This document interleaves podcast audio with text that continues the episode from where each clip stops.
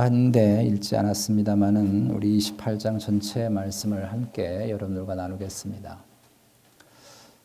오래전에 어떤 제가 아는 분이 중국을 다녀오시면서 저에게 롤렉스 시계를 선물로 가져오셨습니다. 저 같은 사람이 이렇게 좋은 시계 찰 수 없다고 그랬더니 그분이 아주 싼 가격에 구입했으니까 마음 놓고 차시라고 그래서 그 시계를 찾는데 여러분도 짐작하시겠습니다만 한 달 지나니까 하루에 두 번밖에 맞지 않더라고요. 그 시계가 네, 짝퉁이었습니다. 진품과 짝퉁을 점점 구분하기 어려운 시대 속에 우리가 살아가고 있습니다. 어떤 글에 보니까 짝퉁 가방과 진품 가방을 구분하는 방법이 있더라고요.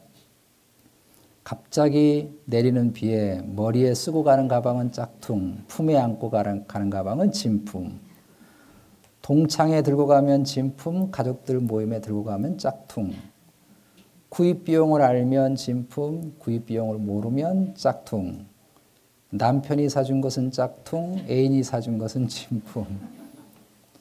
주일 오전 예배 들고 가는 것은 진품, 새벽 기도 가지고 다니는 것은 짝퉁, 뭐 이런 어, 글이 있더라고요. 세상에 이렇게 진품과 짝퉁을 잘 구별하기 어려운 시대인 만큼 동시에 우리 신앙도 진품과 짝퉁을 구별하기가 어려운 시대 속에 우리가 살아가고 있습니다. 그러나 분명한 것은 우리 신앙도 진품이 있고 짝퉁이 있습니다.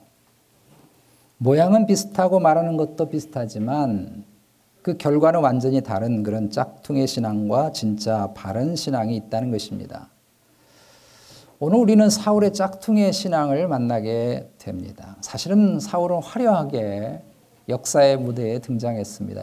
이스라엘의 열두 지파가 다 분산되어 있는 상황 가운데서 사울은 등장해서 이스라엘 열두 지파를 하나의 나라로 국가 공동체를 이루고 초대 왕이 돼서 나라를 한 국가의 공동체로 형성한 지대한 지도력을 발휘했던 그런 사람이었고 처음에 등장했을 때 굉장히 겸손했던 사람이었고 자기를 비방하는 사람들을 언제든지 마음에 끌어안았던 그런 아주 폭이 넓은 마음의 소유자인 것 같았고 그리고 하나님을 잘 섬기는 사람 같아 보였습니다. 그러나 그동안 우리가 이 사무엘상 말씀을 계속해서 함께 나누면서 오늘 이제 드디어 사울의 가장 마지막 모습, 죽기 바로 직전의 마지막 모습을 대면하게 되는데 우리는 이 사울의 마지막 모습 속에서 얼마나 허망한 신앙, 분명히 신앙생활을 하는 것 같지만 짝퉁의 신앙의 민낯을 오늘 말씀을 통해서 대면하게 됩니다. 블레셋이 이스라엘을 침범해서 두 나라가 큰 전쟁을 하게 되었고 블레셋이 이스라엘 진영까지 밀고 들어오는 것이 이 사울이 굉장히 불안했고 굉장히 위급하다고 느껴서 하나님께 물었습니다. 하나님 어떻게 하면 좋을까요? 그런데 하나님의 응답이 없는 것입니다. 마음이 정말 답답한 사울은 급기야 신접한 여인 무당을 찾아가기로 했습니다. 신하와 함께 변장을 하고 엔돌에 있는 무당을 찾아서 가게 된 것입니다. 엔돌이라고 하는 지역은 지금 블레셋 군사들이 진을 치고 있는 수넴이라고 하는 곳 바로 근처에 있는 곳입니다. 그러니까 변장하고 갈 수밖에 없는 것이죠. 왕이 적군의 적진이 있는 근처까지 가니까 굉장히 위험한 상황이잖아요. 그래서 적에게 들치지 않기 위해서 변장을 한 것이기도 하지만 동시에 사울이 모든 지난번에 모든 무당을 이스라엘에서 쫓아낸 적이 있었는데 그 쫓아낸 무당을 다시 찾는다고 하는 것이 하나님을 섬긴다는 왕으로서는 정말 부끄럽고 창피한 일이기 때문에 사울이 변장을 하고 밤에 몰래 이 무당을 찾아가게 된 것입니다. 사울이 무당에게 부탁한 것은 죽은 사무엘의 영을 불러들이라고 하는 것입니다. 그런데 오늘 말씀을 보니까 정말 사무엘의 영이 땅에서부터 올라오게 된 것이죠. 무당이 사무엘을 알아본 순간에 자신을 찾아온 사람이 사울이라고 하는 것을 알게 됐습니다. 그런데 사울이 하나님의 이름으로 그녀의 안전을 보장합니다. 정말 웃기는 장면이에요. 내가 하나님의 이름으로 맹세하는데 너 걱정하지 마. 라고 얘기를 합니다. 이건 마치 뭐와 같은가 하면요. 어떤 사람이 예수 믿는 사람이 점쟁이를 찾아가서 뭐 구정 때이기도 하고 그러니까 신용 운수도 좀 봐야 되겠다 찾아갔는데 잠깐만 기다리세요. 일단 점을 치기 전에 함께 기도 좀 합시다. 기도하고 하나님 잘 점괘를 주시도록 기도하고 그리고 점을 칩시다라고 하는 것과 비슷한 것입니다. 근데 더욱 놀라운 것은 무당이 사무엘이 영, 영혼이 올라와서 사무엘의 음성을 대신해서 무당이 사무엘이 전한 것처럼 하나님 말씀을 전하고 있습니다. 읽지는 않았는데 16절 말씀 이하로부터 쭉 있습니다. 아, 오늘 이런 배경을 가지고 있는 이런 내용을 담고 있는 이 사무엘상 28장은 사실 설교를 하는 저에게는 굉장히 부담이 되는 말씀이에요. 그래서 어떤 설교자는 이 부분을 넘어가기도 해요. 이게 왜 부담이 되는가 하면 이게 해석하기 굉장히 어려운 것입니다. 우리 성경 중에 간혹 난해한 성경이 있습니다. 근데 그 중에 하나가 이 본문의 말씀입니다. 우리는 오늘 말씀에서 두 가지 큰 문제를 어, 어려움을 발견하게 되는데요. 하나는 뭔가 하면 죽은 사무엘의 영이 올라왔다고 하는데 이게 어찌된 일일까? 정말 죽은 영이 올라올 수 있는 것일까? 혼이 보일 수 있는 것일까? 그리고 무당이 사무엘의 음성을 대신해서 똑같이 사무엘의 목소리를 가지고 사울에게 하나님의 말씀이라고 전했는데 그것이 과연 가능한 것일까 하는 문제가 있습니다. 궁금하죠, 그죠? 또 하나 더 힘든 문제는 무엇인가 하면 이 신접한 무당이 사무엘의 영을 불러내는 것이 가짜라고 한다 할지라도 16절 이하로부터 19절까지 있는 이 말씀이 너무 하나님 말씀과 정확하게 맞아 떨어진다는 것입니다. 이게 문제입니다. 하나님께서 그동안 사울에게 했던 말씀과 너무 정확하고요. 그리고 다음날 사울과 그의 아들들이 전쟁에서 죽게 될 것이라고 말, 얘기를 했는데 그 말이 정확하게 맞고 있는 것입니다. 그래서 오늘 말씀을 바라보는 시각이 이 두 가지로 극명하게 갈립니다. 먼저는 사무엘의 영이 말하는 말이 정말 하나님 말씀이라고 생각하는 사람들이 있습니다. 그런 견해, 견해가 있다는 것입니다. 무당을 통해서 전해진 말씀이 무당이 생각해서 꾸며낸 말과 다르게 너무 정확하게 하나님 말씀과 일치하고 있기 때문에 하나님이 무당의 입술을 통해서 아마도 아마도 특별한 방식으로 사울에게 마지막 메시지를 사무엘의 혼을 불러서 영을 불러서 아주 특별한 방식으로 말씀했을 것이라고 이 본문을 해석하는 사람들이 있습니다. 그러나 이런 해석은 개혁주의 모든 거의 대부분의 신학자들이 동의하지 않습니다. 우리는 어려운 본문을 대하면서 가장 먼저 해야 될 것이 뭔가 하면 이 하나하나의 자그마한 부분들에 대해서 묻기보다는 우리의 눈을 좀 줌 아웃해서 넓은 시각을 가지고 이 본문을 좀 들여다볼 필요가 있습니다. 우리 성경 중에 간혹 난해한 부분들이 있어요. 정말 읽기 어렵고 이해하기 어려운 부분들이 있습니다. 그런 부분들이 있을 때는 가장 먼저 우리가 취해야 될 자세가 뭔가 하면 줌인 하지 않는 것입니다. 그걸 꼼꼼히 하나하나 들여다보고 왜 이럴까 이런 일이 있을까 이렇게 생각하면 우리가 엉뚱한 해석을 할 수 있습니다. 그래서 우리의 눈을 넓게 이렇게 줌 아웃 해서 전체적인 성경적인 관점에서 오늘 본문의 말씀을 좀 들여다 볼 필요가 있습니다. 그렇게 들여다보면 우리 중요한 몇 가지 사실을 알게 됩니다. 하나는 뭔가 하면 성경은 죽은 사람의 영혼이 이 세상에 온다고 하는 것을 부정합니다. 있을 수 없다고 말씀합니다. 그런 것을 흔히 초혼술 혹은 강신술이라고 부르는데 그것은 결코 성경적인 가르침이 아닙니다. 성경은 사람이 죽으면 죽는 즉시 천국이나 아니면 지옥으로 그 영혼이 간다고 말씀하고 있습니다. 예수님께서 십자가를 지셨을 때 한 병 강도에게 분명히 선언을 했습니다. 또 부자와 나사로의 비유를 통하여서 죽은 사람이 다시 이 세상으로 돌아갈 수 없다고 분명히 하나님께서 주님께서 말씀해 주셨습니다. 더욱 중요한 것은 뭔가 하면 전도 신명기 18장 11절 말씀에 보면 이런 초혼수를 하는 당시에 무당이나 뭐 신접한 사람들이 무슨 뭐 혼을 불러들인다 그러고 그 혼과 동일한 목소리를 내고 하는 이런 초혼수를 하는 사람은 이스라엘에서 반드시 죽이라고 말씀하고 있습니다. 그래서 이스라엘 안에 이런 악이 더 이상 존재해서는 안 된다고 하나님 말씀하고 있는 것입니다. 그러므로 억울하게 죽은 사람의 영혼이 귀신이 돼서 뭐 부천을 뭐 이렇게 갈 길을 잃어서 떠돌게 된다든지 혹은 죽은 홀령을 불러들일 수 있다든지 혹은 제사를 지내면 조상의 혼들이 다가와가지고 그 음식을 먹고 우리에게 뭐 복을 준다고 하는 이런 전설다리 삼천리 같은 그런 이야기를 절대 믿어서는 안 됩니다. 이건 성경이 아니에요. 성경은요, 우리가 죽으면 그 영혼이 천국이나 지옥으로 가고 그 이상 끝이에요. 더 이상 올 수 없는 것입니다. 오늘 본문을 영적인 시각으로 역사를 기술한 역대상 10장 13절 14절 말씀에 이렇게 기록이 되어 있습니다. 사울이 죽은 것은 사울이 죽은 것은 여호와께 범죄하였기 때문이라. 그가 여호와의 말씀을 지키지 아니하고 또 신접한 자에게 가르치기를 청하고 여호와께 묻지 아니하였으므로 여호와께서 그를 죽이시고 그 나라를 이세의 아들 다윗에게 넘겨주셨다라고 기록하고 있습니다. 그래서 분명하게 말씀하시기를 오늘 사울의 이런 행동이 그가 죽게 된 큰 범죄라고 하는 것입니다. 하나님께 묻지 않고 신접한 무당에게 물어서 이런 일을 하는 것이 큰 범죄고 그것이 결국 사울이 죽게 된 이유이고 그런 옳지 않은 방법 때문에 하나님께서 사울의 정권을 문 닫고 다윗에게 새로운 나라를 세우도록 다윗에게 그 정권을 넘겨주셨다고 말씀하고 있습니다. 그러므로 오늘 이 옳지 않은 방식으로 하나님이 특별하게 무슨 사무엘의 혼을 불러가지고 하나님이 대신 무당의 입술을 통해서 말씀을 주셨다고 하는 것은 있을 수 없는 얘기라는 것입니다. 그렇다면 우리에게 남는 또 하나의 문제가 있습니다. 이런 사무엘의 영이라 하면서 말하는 무당의 말이 너무 16절부터 19절에 있는 말씀이요. 너무 정확하게 하나님 말씀을 하고 있는데 이건 도대체 어떻게 이해해야, 이해해야 하는 것인가 하는 거죠. 이게 무슨 틀린 이야기를 하면 아 이건 당연히 이거는 아주 사탄 마귀의 악령의 이런 속아 넘어가는 이야기야 라고 말할 수 있는데 이 말씀을 가만히 여러분 읽어보면 본문을 읽어보면 어쩌면 하나님 말씀하는 것처럼 동일하게 말씀하고 있다고 하는 것입니다. 이 부분을 우리가 어떻게 이해해야 할까? 그런데 여러분 16절, 17절, 18절, 19절 말씀을 가만히 여러분 보십시오. 개인적으로 한번 보시든지 아니면 지금 한번 보시든지 가만히 여러분 보시기 바랍니다. 이 말씀을 가만히 읽어보면요. 이 말씀은 전혀 새로운 말씀이 아닙니다. 이게 무슨 이야기인가 하면 하나님께서 그동안 사울에게 누누이 말씀해 주셨던 것을 다시 말씀하고 있다고 하는 것을 발견할 수 있습니다. 그리고 이 말씀의 핵심, 우리 17절 말씀의 핵심인데 우리 한번 17절 같이 읽어볼까요? 17절 시작.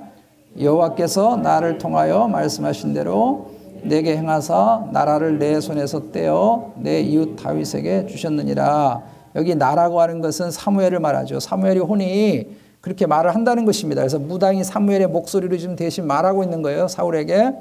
근데 여호와께서 나를 통하여 말씀하시는 대로 내게 행하사 나라를 내 손에서 떼어 내 이웃 다윗에게 주셨느니라라고 말하는 이 메시지는 새로운 게 아니라는 얘기예요.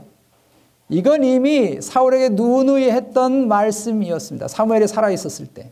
그리고 이 17절의 이 말씀은요. 사울만 알고 있는 게 아니고 이스라엘의 모든 사람들이 다 알고 있습니다.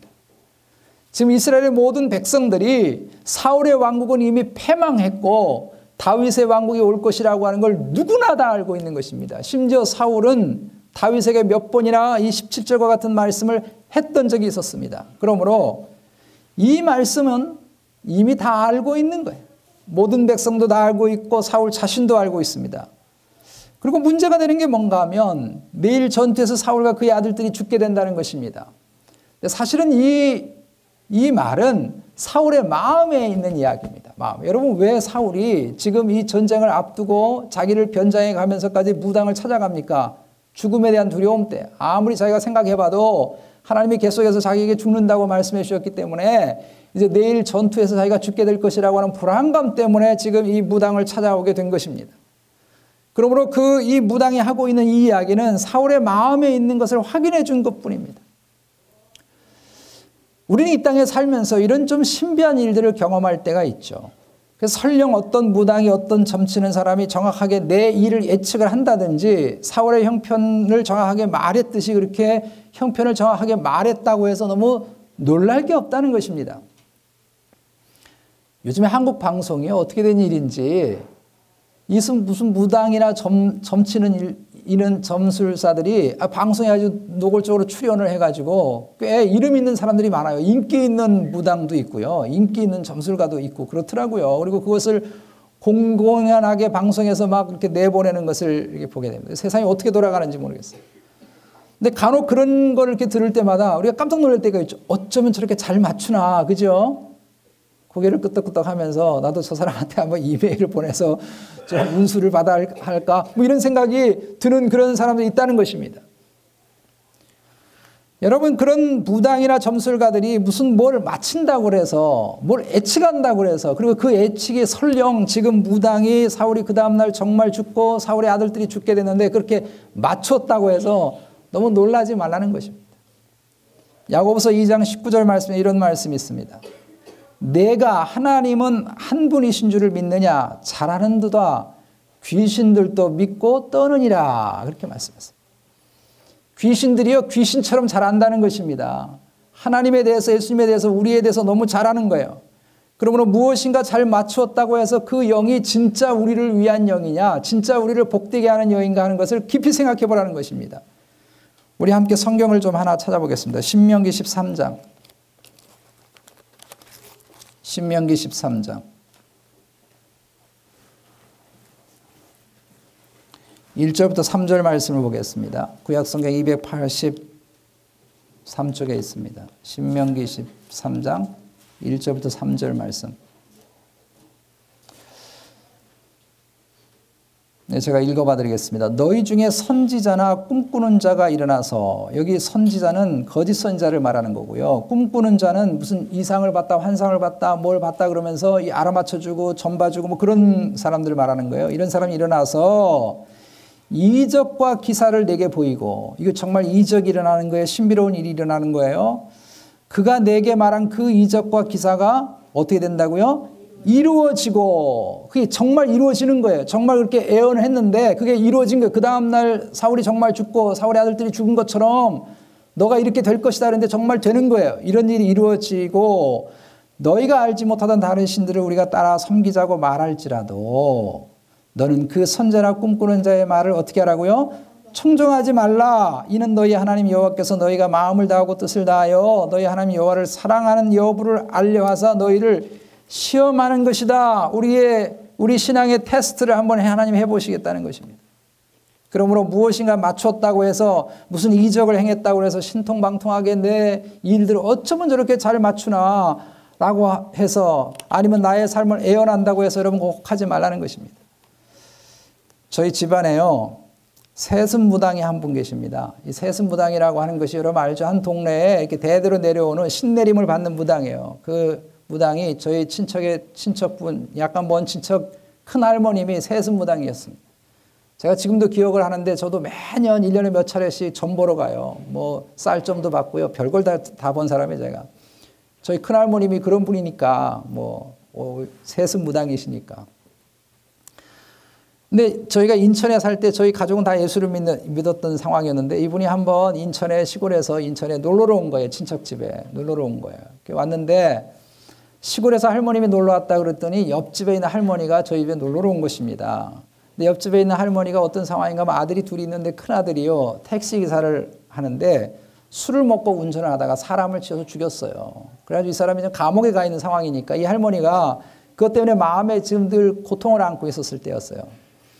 근데 이제 시골에서 할머니 한 번이 놀러 왔다 그러니까 이 할머니가 옆집 할머니가 놀러를 왔어요. 근데 시골에서 오신 큰 할머니가 신내림 받은 무당입니다. 점치는 그 할머니가 아랫목에 이렇게 앉아 계시는데 옆집 할머니가 문을 이렇게 뺏고 열고 들어오더라고요. 딱 들어오자마자 그 할머니 보고 하는 첫 마디가 큰아들 못 갈 때가 있네. 이렇게 얘기를 하는 거예요. 놀랬죠? 저도 깜짝 놀랐어요. 예수 믿으면서도 깜짝 놀랐다고요. 할머니 근심이 많아. 이렇게 했어요. 그 할머니가 어떻게 했겠습니까? 우리 큰할머니 앞에 무릎을 딱 꿇고 할머니 어찌하면 내가 살겠습니까? 이렇게 하시더라고요. 여러분 큰할머니 우리 큰할머니 만나고 싶죠? 한번 구정이기도 하니까 신년 운수 한번 보고 싶죠? 놀라지 마세요. 우리 큰할머니 예수 믿고 세상 떠났습니다. 예수 믿고 세상 떠났어요. 진정한 생명의 주인을 만난 거죠. 우리는 성경을 통해서 예수님도 무너뜨리려고 하는 악한 영이 별 희한한 역사를 다 일으킨다고 하는 것을 여러분 아셔야 합니다. 고린도서 11장 14절 말씀 보면 사탄이 광명한 천사처럼 가장해서 사람들을 미혹한다고 말하고 있습니다. 그러므로 뭘 맞추었다든지 뭘 애원했는데 그것이 됐다고 해서 너무 놀라지 말라는 것입니다. 하나님의 신명기 분명히 말씀하고 있잖아요. 그 따르지 말라는 것, 듣지 말라는 것입니다. 실은 사울은 꽤 신앙이 있는 것처럼 보였습니다. 여러분 3절 말씀을 보시면 오늘 3절 말씀을 보십시오. 같이 함께 읽어보겠습니다. 28장, 3일상 28장 3절 같이 읽겠습니다. 시작.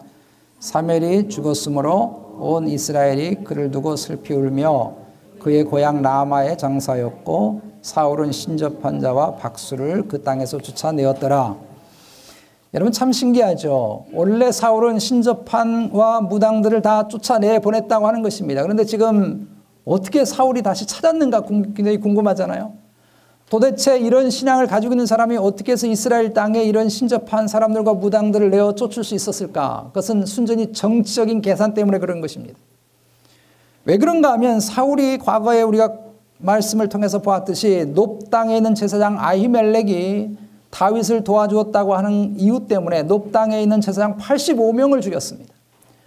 원래 노비라고 하는 이 땅은 노비라고 하는 땅은 이스라엘의 성지예요. 거기에 하나님의 성소가 있고 거기서 하나님 앞에 예배하고 제사를 드렸던 곳입니다. 근데 85명의 제사장이 다 죽으면서 노베 성지가 폐허가 되어 버린 것입니다. 처음에 이스라엘 백성이 가나안 땅에 들어왔을 때는 실로의 성소가 있었어요. 근데 언약궤 뺏기고 나서 이 노비란 땅에 하나님의 성소를 세우고 언약궤를 두고 예배를 드렸었는데 이 높 땅이 완전히 무너진 거예요. 85명이 다 죽으면서. 그리고 얼마 안 있다가 사무엘이 죽은 것입니다. 이스라엘 백성들이 원성이 자자해졌습니다. 사울에게. 그래서 사울이 이스라엘 백성들의 민심을 수습하기 위해서 단행한 것이 뭔가 하면 이스라엘 땅에 있는 신접한 사람들과 무당을 내쫓는 그런 퍼포먼스를 한 것입니다. 이런 사울의 행동은 정치적인 것입니다. 결코 사울의 신앙에서 우러나온 것이 아니라는 것입니다. 어떻게 알 수 있는가? 오늘 말씀을 통해서 아는 것입니다. 다시 말해서 사울은 겉으로 하나님을 이야기하고 하나님을 예배하고 신접한 자를 내어 쫓으면서 뭔가 하나님을 위해서 하는 것 같지만 그의 신앙이 짝퉁이라는 것입니다. 그 속에 문제가 있는 하나님을 온전히 신앙하지 못하는 그런 모습이라는 거예요. 우리는 오늘 이런 사울의 모습을 좀 살펴보면서 반대로 바른 신앙이라는 게 뭘까 하는 것을 좀 간단하게 살펴보려고 합니다. 가장 먼저는요, 짝퉁이 아닌 바른 신앙은 아는 신앙이 아니고 행동하는 신앙입니다. 한번 따라하겠습니다. 아는 신앙이 아니고 행동하는 신앙입니다.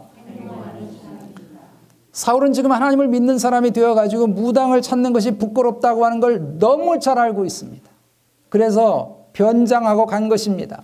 자기를 감추고 간 것입니다. 그 이야기는 무엇을 말해주는가 하면 사울의 신앙은 머리에 있고 입술에만 있지 그의 삶에는 없는 것입니다. 주님은 머리에만 있는 신앙은 결코 진짜 신앙이 아님을 말씀했습니다. 한 번은 귀신 들린 사람이 예수님에게 소리를 지르면서 온 적이 있어요. 마가복음 5장 6절 7절에 이런 말씀이 있습니다. 그가 귀신이 귀신 들린 사람이 멀리서 예수를 보고 달려와서 절하며 큰 소리로 부르짖어 가로되 지극히 높으신 하나님의 아들 예수여 나와 당신과 무슨 상관이 있나이까? 여러분 귀신이 지금 예수님을 정확하게 알고 있습니다. 지극히 높으신 하나님의 아들 예수여 당시 바리새인들도 몰랐던 예수님을 누구는 알았어요? 귀신은 알고 있어요. 귀신이 귀신같이 알고 있는 것입니다. 예수님이 누구라고 하는 걸. 그러나 귀신은 예수님을 믿지 않습니다. 예수님을 따르지 않습니다. 아는 것과 믿는 것이 다른 것입니다. 그래서 야고보 사도가 야고보서 2장 19절부터 20절에 이렇게 우리에게 권면했습니다. 내가 하나님이 한 분인 줄을 믿느냐? 잘하는도다. 귀신들도 믿고 떠드느니라 떠느니라. 아하 허탄한 사람아 행함이 없는 믿음이 헛것인 줄 알고자 하느냐? 여러분 나의 신앙이 머리에만 있고 우리 경험에 있고 내 경력에 있다고 생각하시면 큰 착각 이건 사울 같은 사람이에요. 본문의 무당은 분명히 정확하게 사울의 상황과 미래를 예측했습니다. 그러나 정말 중요한 것은 말하지 않았어요. 그게 뭔지 아십니까? 사울이 어떻게 하나님 앞에 살아가야 할 것인가는 말하지 않은 것입니다. 사울에게 바른 길을 인도하지 않았다는 것입니다. 이게 여러분 정말 중요한 거예요. 여러분 점치러 가는 사람들이 혹시 이 중에 점을 쳐보신 경험이 있으신지는 모르겠는데 점치러 가는 사람이 내가 점치러 가면서 내가 어떻게 하면 바른 인생을 살 수 있을까요? 내가 어떻게 하면 정직한 인생을 살 수 있을까요? 라고 물으러 가는 사람이 있습니까? 아무도 없습니다. 어떻게 하면 복 받느냐, 어떻게 하면 돈 벌 수 있느냐, 어떻게 하면 성공하느냐, 어떻게 하면 내 아들 대학 들어가겠느냐, 내 운수를 봐달라, 이런 이야기들이죠.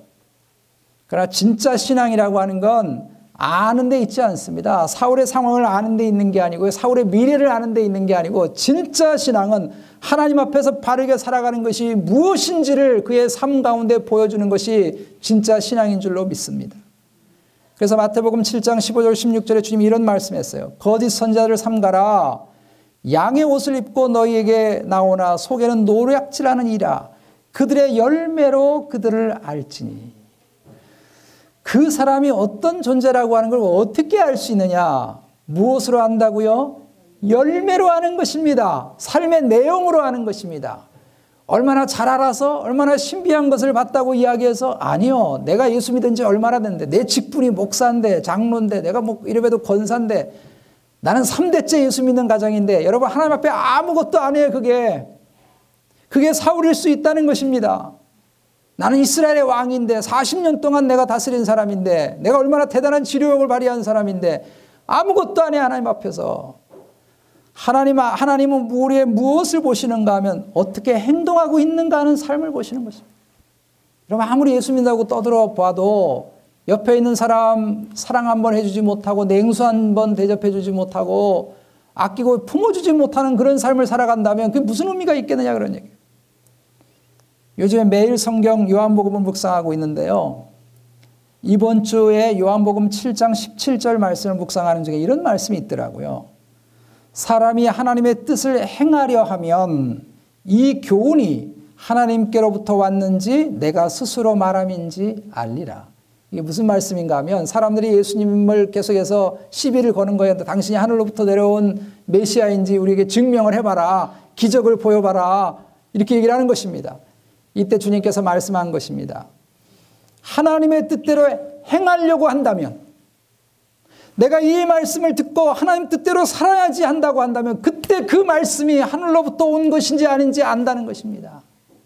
머리로 아는 게 아니에요, 여러분. 머리로 하나님 말씀을 아는 것이 아니고 내가 하나님 뜻대로 살아보겠다고 하는 열린 마음을 가지고 주의 말씀을 받을 때에 그 말씀이 우리에게 생명이 되는 줄로 믿습니다. 그래서 그 말씀이 생명력 있으려면요. 그 열매로 알게 되는 거예요, 열매로. 말만 번지르하고 겉모습만 화려한 짝퉁 신앙이 아니라 우리가 매일 인생을 살면서 내가 하나님 앞에 어떻게 살까 말씀 한마디라도 어떻게 붙들고 이 말씀에 따라 살아갈까 몸부림쳐서 하나님이 보실 때 진짜 아름다운 바른 신앙의 모습, 바른 신앙인의 모습으로 우리 모두가 살게 되시기를 주의 이름으로 축복합니다. 두 번째 바른 신앙이라고 하는 것은 바른 방법과 수단을 추구하는 것입니다. 여러분 아무리 목적이 옳다고 할지라도요 그 목적을 이루기 위해서 잘못된 수단과 방식을 사용하는 건 하나님이 원하는 게 아닙니다. 지금 사울이 지금 마음이 탔어요. 내일 전쟁에서 이기고 싶은 마음이 있겠죠. 그러나 이기고 싶다고 해서 무당의 힘이라도 빌릴 수 있다고 생각하는가? 그래서는 안 된다는 것입니다. 나중에 뒷말씀을 읽지는 않았습니다만은 엔돌의 무당이 사울을 위로하는 장면이 뒷부분에 등장합니다. 20절 말씀에 보면 사울이 갑자기 땅에 엎드러져 가지고 완전히 절망 가운데 빠졌어요. 무당을 통해서 들은 사무엘의 말에 사울이 무너진 것입니다. 근데 이때 사울이 했어야 될 행동은 무엇인가 하면 전심으로 하나님께 돌아오는 것입니다. 여러분 우리 인생의 소망은 하나님께 있는 줄로 믿습니다. 하나님께 있는 것입니다. 내가 아무리 절망적인 상황에 절망적인 이야기를 들었다 할지라도 나를 살려주시고 나를 회복시켜 주실 분은 우리 하나님이신 줄로 믿습니다. 사울이 절망에 있었어요. 그런데 이때 엔돌에 있는 무당이 무엇을 했는지 아십니까? 송아지를 잡고요 음식을 해주어서 사울을 위로한 것입니다. 사울은 너무 불행하게도 이 무당의 위로를 받았습니다. 무당이 차려준 밥상을 그날 밤에 먹은 것입니다. 이게 너무 불행하게 사울의 사울이 인생을 살면서 마지막 먹은 만찬의 저녁상 너무 불행하지 않아요? 우리는 잠시 나의 귀를 즐겁게 하는 말과 위로에 마음을 기울여서는 안 됩니다. 이 무당이 좋은 마음으로 사울을 위로했는지는 모르지만 정말 사무엘이 이 자리에서 있었다고 한다면 사울에게 뭐라고 충원했을까 하는 것을 깊이 생각해 봐야 합니다. 나를 위한다는 말들과 방식이 다 나를 위한 게 아니에요, 여러분. 이번 주에 매일 성경 묵상하는 중에요. 재밌는 말씀이 있더라고요. 예수님의 친동생이 예수님을 찾아왔어요. 그래서 초막절 지금 유대인들의 명절이 다가가는데 형님에게 얘기를 하는 것입니다. 그 내용을 요즘 버전으로 하면 이런 이런 얘기. 형님, 형님 같이 대단한 사람이 어디 있습니까? 가는 곳곳마다 사람들이 몰려오죠. 형님이 이적을 행하면 이적이 일어나죠. 사람들이 구름대처럼 몰려오는데 이런 갈릴리 총구석에 있어서는 안 되겠다는 거예요. 형님 이번 초막절에 사람들이 많이 예루살렘에 모이니까 유대 예루살렘으로 가서 마음껏 한번 날개를 펴십시오. 이렇게 얘기를 합니다. 여러분 이 말은 정말 형님을 위하는 말처럼 들리잖아요. 그런데 요한복음 7장 5절에 아주 재미나는 말씀이 있습니다. 거기 이렇게 되어 있습니다. 이는 이렇게 말하는 이유는 그 형제들까지도 예수를 믿지 아니함이로라. 여러분 우리 주위에는요 나를 위해 주는 듯한 말이 너무 많습니다. 나를 위로해 주고 나를 붙돋아 주는 것들이 너무 많아요. 그러나 그 중에는 믿음이 없는 소리도 있다는 것입니다. 그게 나를 정말 위로하는 것이 아닌 식탁도 있다는 것입니다. 여러분 지금 사울이 엔돌에 있는 무당의 식탁을 받을 것이 아니라 하나님을 붙들었어야죠. 하나님께 나아갔어야죠. 하나님께 가는 방식과 방법을 선택했어야죠. 그것이 올바른 여러분 신앙의 길이 아니겠어요? 짝퉁 짝퉁 신앙이라고 하는 건 뭐가 나를 즐겁게 하느냐, 내 귀를 즐겁게 하느냐, 내 마음을 딱 맞게 하느냐에 관심을 기울이는 게 아닙니다. 이게 짝퉁 신앙이고 진짜 바른 신앙이라고 하는 건 내가 원하는 게 아니고 주님이 원하는 것을 붙드는 것인 줄로 믿습니다. 나의 삶을 통해서 주님의 방식이 뭘까? 주님이 원하는 것을 무엇일까? 들어야 되는 거예요. 삶을 살다 보면요. 내 뜻대로 안 될 때 많습니다. 그렇죠? 오늘도 사울도 이 답답하니까 얼마나 답답하면 지금 무당을 찾아가겠어요. 우리 인생을 살면서 점점 정말 답답한 순간이 있죠. 앞이 보이지 않아요. 너무 힘들어요. 절망적이에요. 이런 순간들이 분명히 있습니다. 그런데 그렇다고 할지라도 엔돌의 무당을 찾아가서라도 내 뜻을 이루고 싶어 하는 이런 유혹을 우리는 버려야 합니다. 거짓말을 해서라도 다른 사람을 눈물 나게 하는 일을 해서라도 남들을 속여서라도 옳지 않은 방식을 통해서라도 내가 내 뜻을 이루고 내 이익을 취하겠다. 이건 여러분 짝퉁 신앙이에요. 겉으로는 하나님을 말하지만 속은 통통 비어 있는 것입니다. 정말 우리가 진짜 하나님 앞에 아름다운 신앙을 가졌다고 한다면 주님 제 뜻대로 마시고요. 아버지의 뜻이 제 삶 가운데 이루어지기를 원합니다라고 한 주님의 기도를 주님의 바램을 우리가 동일하게 가져야 할 줄로 믿습니다. 내가 주님의 말씀을 붙잡고 살아야지 무당의 밥상을 받는 게 아니고 인간적인 위로에 취하는 게 아니고 인간적인 이익에 취하는 게 아니고 내가 어떻게 하면 하나님 앞에 올바른 삶을 살아갈 것인가라고 하는 하나님의 뜻을 붙들어야죠. 그리고 그 뜻을 붙잡고 일어서야죠. 그것이 우리가 주님 앞에 아름다운 삶을 살게 되는 우리의 신앙의 길인 줄로 믿습니다. 말씀을 정리합니다. 오늘 여러분 본문에 보면요. 제가 1절부터 우리 14절 말씀까지 같이 교독을 했는데 오늘 1절과 2절의 말씀과 3절부터 25절의 말씀은요. 다른 이야기예요. 한번 보세요. 다른 이야기예요. 1절, 2절은요. 다윗의 이야기입니다. 지금 블레셋과 이스라엘이 전쟁을 하게 됐는데 다윗이 곤란한 상황 가운데 처했다는 것입니다. 우리 지난번 말씀을 나누었듯이 다윗이 지금 블레셋에 신세를 지고 있습니다. 망명을 하고 있단 말이에요.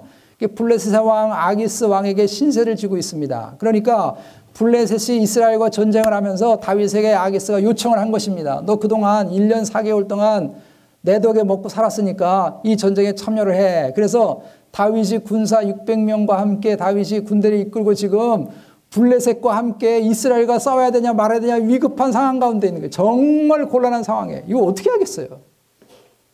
1년 4개월 동안 잘 먹고 지내서 그렇다고 배신하고 도망갈 수도 없고 그렇다고 칼을 들고 동족을 향해서 찌를 수가 없잖아요. 지금 다윗이 굉장히 위급한 상황 가운데 있습니다. 그래서 아기스가 말을 해요. 나와 함께 나가서 군대에 참여할 것이니라 1절 말씀에. 이건 당연한 얘기죠. 그동안 신세에 졌으니까 너 갚아 그런 뜻 아니에요? 그래 다윗이 아기스에게 2절에 뭐라 그러냐면 당신의 종이 행할 바를 아시리이다. 이게 무슨 말이에요? 굉장히 애매한 말입니다. 가겠다는 말도 아니고요. 안 가겠다는 말도 아니에요. 지금 1절, 2절은 이런 다윗의 이야기입니다. 그런데 성경 저자는 왜 1절, 2절이 사실 어디 붙어야 되느냐 하면 29장의 앞에 붙어야 돼요. 29장의 앞에 붙고 그리고 나서 다윗의 이야기가 시작이 돼야 됩니다. 그런데 왜 성경 저자는 성령 하나님은 1절, 2절에 다윗의 이야기를 하시다가 갑자기 3절부터 25절 말씀에 사울의 이야기를 하는 걸까요? 분명히 순서상은 1절, 2절이 29장에 와야 되는데 왜 1절, 2절에 다윗의 얘기를 했다가 갑자기 사울의 이야기를 3절부터 25절에 하고 있는 것일까요? 이건요, 둘이 동시에 곤란한 상황에 다 처했다고 하는 것입니다. 다윗도 지금 굉장히 곤란한 상황에 있고요. 사울도 굉장히 곤란한 상황 가운데, 가운데 있습니다. 모두 마음이 지금 굉장히 조급하고 걱정이 많고 어떻게 해야 될지 모르는 그런 상황 가운데 다윗도 있었고 사울도 있었다고 하는 것을 성경 제자가 비교하고 있는 것입니다. 둘 다 실수했고요. 둘 다 위급한 상황 가운데 처했다고 하는 것입니다. 그런데 이 둘은 정 다른 길을 갔습니다. 다른 길을 걷는 것입니다. 다윗도 굉장히 위급한 상황에 있고 어떻게 해야 될지 모르는 그런 상황 가운데 있었고 사울도 지금 적군이 코앞에 닥쳐가지고 어떻게 해야 될지 모르는 그런 상황 가운데 있었는데 이 둘은 정 다른 길을 걸었습니다. 30장에 가면 다윗은 하나님을 붙들었습니다. 사울은 신접한 여인 무당을 찾아가는 것입니다. 여러분 이 두 사람이요 삶의 정황이 동일한 것입니다. 우리도 인생을 살다 보면 삶의 정황이 동일해요. 믿지 않는 사람과 동일할 때 있어요. 우리 예수 믿는다고 해서 다 잘 됩니까? 우리도 힘들 때 있어요. 우리도 어려울 때 있어요. 우리도 몸이 아플 때 있어요. 우리도 답답한 순간이 있어요. 우리도 어떻게 해야 될지, 우리의 상황 가운데 무엇을 해야 될지 내일이 알지 못해서 정말 답답한 상황 가운데 있습니다. 그런데 이 순간에 우리가 진짜 알맹이 신앙, 알짜배기 신앙인지 아니면 내가 껍데기만 가지고 있는 신앙인지를 이때 알게 되는 것입니다. 이 둘을 비교를 통해서 이렇게 알고 있는 것입니다. 여러분, 다윗과 사울은요, 동일한 시대를 살아갔습니다. 동일한 시대에 동일한 상황들 속에서 살아갔습니다. 어떤 점에서 오늘 본문과 같이 둘은 굉장히 위급한 상황 가운데 동일하게 있었습니다. 그러나 결과는 달랐습니다. 우리 모두 인생을 살면서요, 어떤 점에서 믿지 않은 사람과 동일한 상황 가운데 다 처한다고요.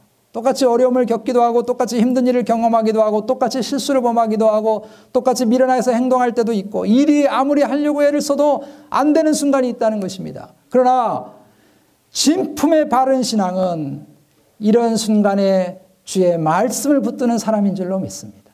이런 순간에 하나님을 붙드는 사람인 줄로 믿습니다. 당장에 내 눈앞에 무엇이 보이지 않고 답답한 순간에도 하나님의 은혜를 붙드는 사람입니다. 그 사람이 진짜 하나님을 섬기는 진품의 바른 신앙이라고 하는 것입니다. 아는 것은 많고 뭐 말하고 싶은 건 많은데 삶의 열매가 없다고 한다면 그건 짝퉁의 신앙이죠. 여러분 아는 것만 많은 허풍과 짝퉁의 신앙이 아니라 우리의 삶의 열매가 점점 하나님 앞에 매일매일 가면 점점 충실하게 맺혀져 갈 수 있는 그런 진품의 바른 신앙이 되기를 주의 이름으로 축복합니다. 내 이익, 위로, 성공 위해서 수단과 방법을 가리지 않는 이런 어리석은 일들에 여러분 빠지지 않고 하나님 제 삶에 제 뜻이 아니고요. 하나님이 원하시는 뜻이 내 삶 가운데 그대로 이루어지는 삶을 좀 살게 해 주십시오라고 주님의 뜻을 온전히 붙잡는 진품의 신앙인이 되기를 원합니다. 그래서 사울도 다윗도 동일한 시대를 살았지만 영 다른 열매를 맺고 살았잖아요. 얼마나 비참한 거, 얼마나 비극적인 일입니까? 우리가 한순간 인생을 살잖아요. 우리 모두 짧은 인생을 살아가면서 한순간의 인생을 살아가는데 우리가 같이 동일하게 예수를 믿고 정말 하나님 앞에 살아보겠다고 생각한다면 하나님이 영광을 받으시는 이런 정말 진짜 우리의 삶의 열매가 나타나고 나의 방법이 아니고 나의 수단이 아니고 하나님의 방법과 수단을 추구해 살아가는 이런 진짜 알찬 바른 신앙을 통해서 하나님 영광이 드러나고 하나님의 복을 받고 살아가는 우리 모두가 되시기를 주님의 이름으로 축복합니다. 이제 우리 말씀 기억하면서 우리 다 같이 일어나서 함께 찬양하겠습니다. 주님 다시 오실 때까지 우리 함께 찬양합시다.